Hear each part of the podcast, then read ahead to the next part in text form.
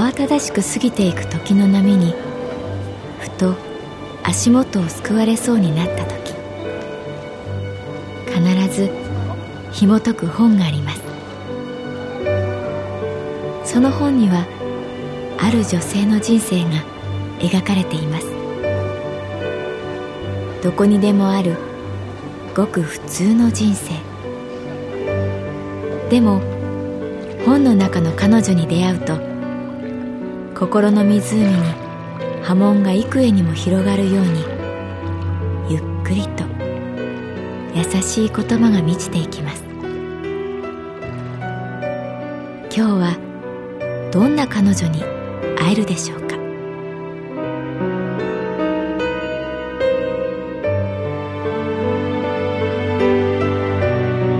サウンドライブラリー。世界に一つだけの本。朗読は私木村多江がお送りいたします。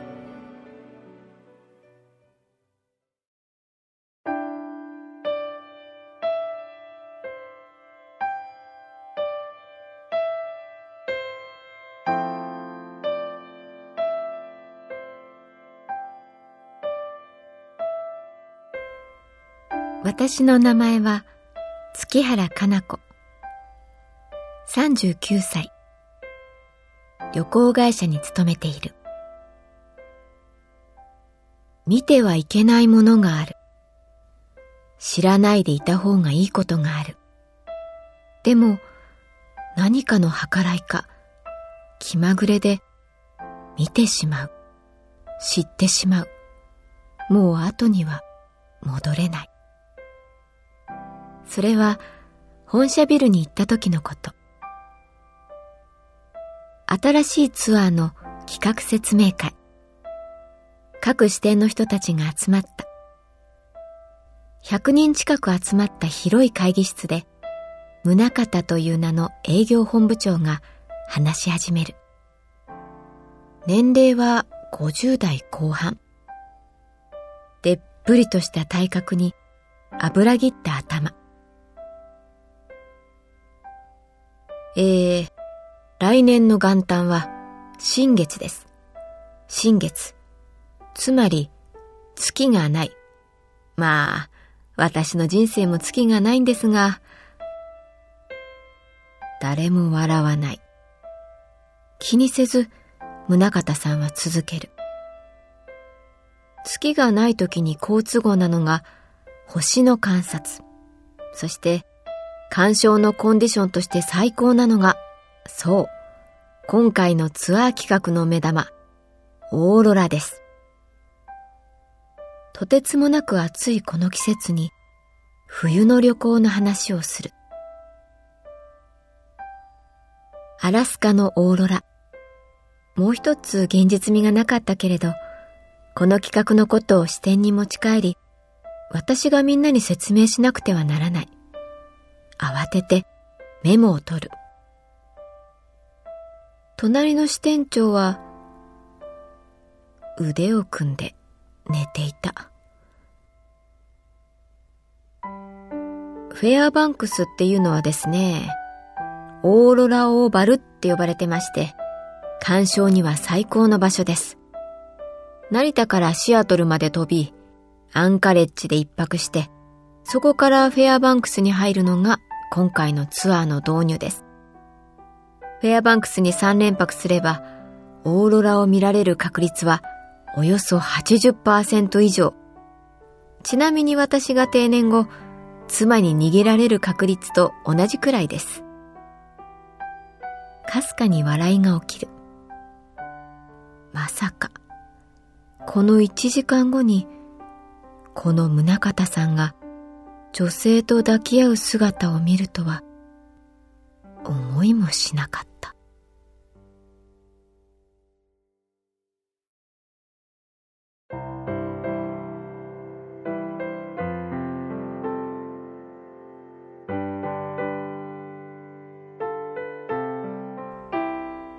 昔からとんでもない現場に居合わす能力があったのかもしれない。あれは小学4年生の時だった。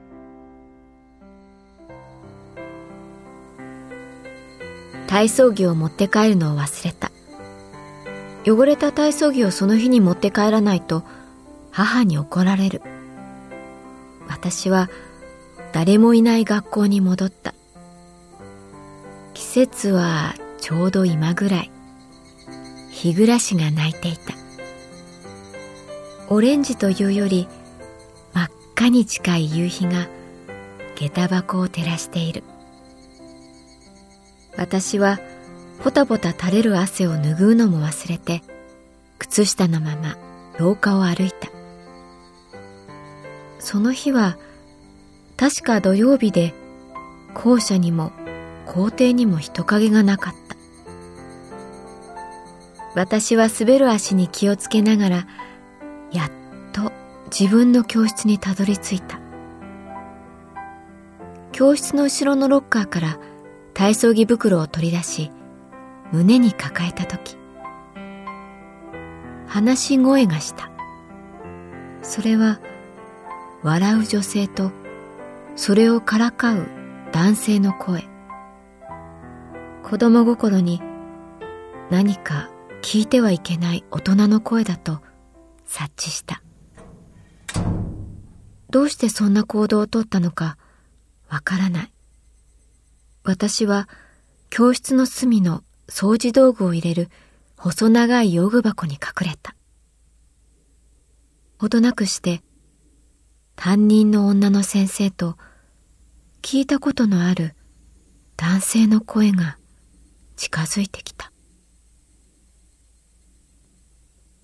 二人はじゃれ合い言葉をどこかに押しやりやがて静かになった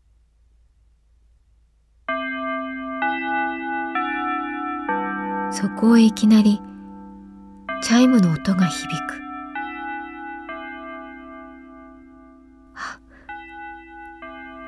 息を飲む担任の声がして二人は教室から出て行った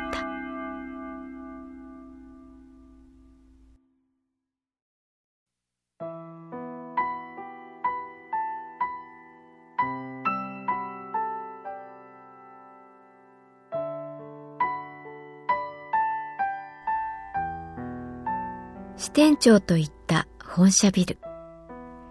新しいツアーの企画説明会が終わり、いろいろ挨拶があるからという支店長を残し、私は一人、ビルを出ようとした。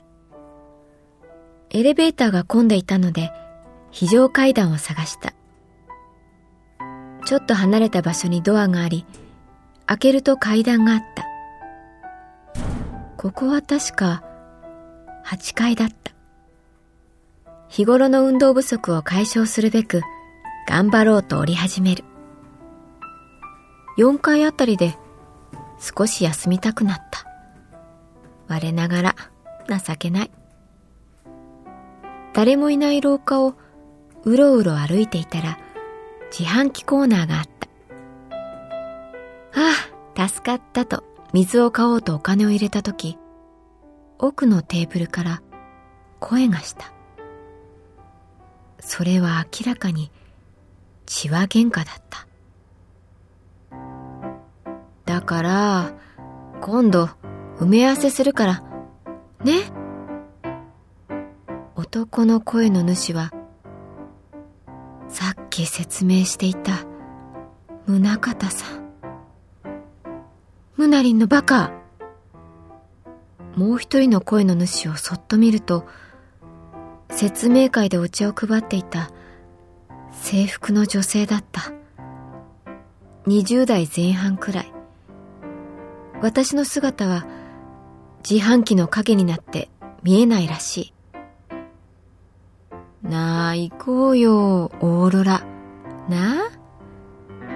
お正月のカウントダウンなんか一緒にいられるわけないじゃん。そんなことないよ。嘘。うなりの嘘つき。毎年そんなこと言って。これはどう考えてもまずい。というのも、私は一歩でも動けば、二人から姿が見えてしまう。しかも、お金を入れてしまった自販機が早くボタンを押してくれとピカピカ光っている。今ボタンを押せばガタンと水が出てきて二人は私に気づくだろう。気づかれって何がいけない？そうだ。別に私は悪いことをしているわけではない。でも、なんだろう。こういう時、小市民の私は、一歩も動けない。その時、こともあろうに、廊下の向こうから、とんでもない人が歩いてきた。我が支店長。どうして？なんで4階に？ああ、大きな声を出しそう。ダメです。支店長、今、声を出したらダメ一生懸命ジェスチャーで伝えても。い、月原、何やってんだ？そんなとこで。ガッタン体のどこかが当たり、自販機から飲み物が落ちた。それは、あったかいクリームスープだった。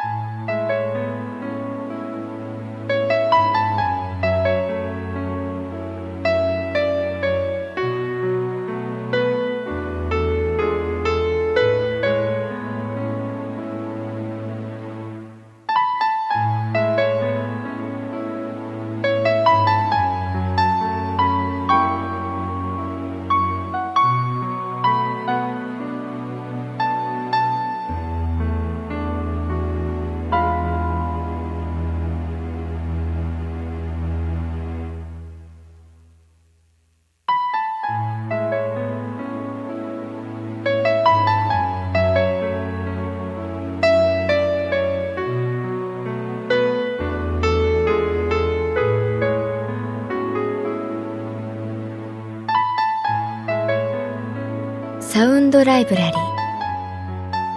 世界に一つだけの本。作。北坂雅人。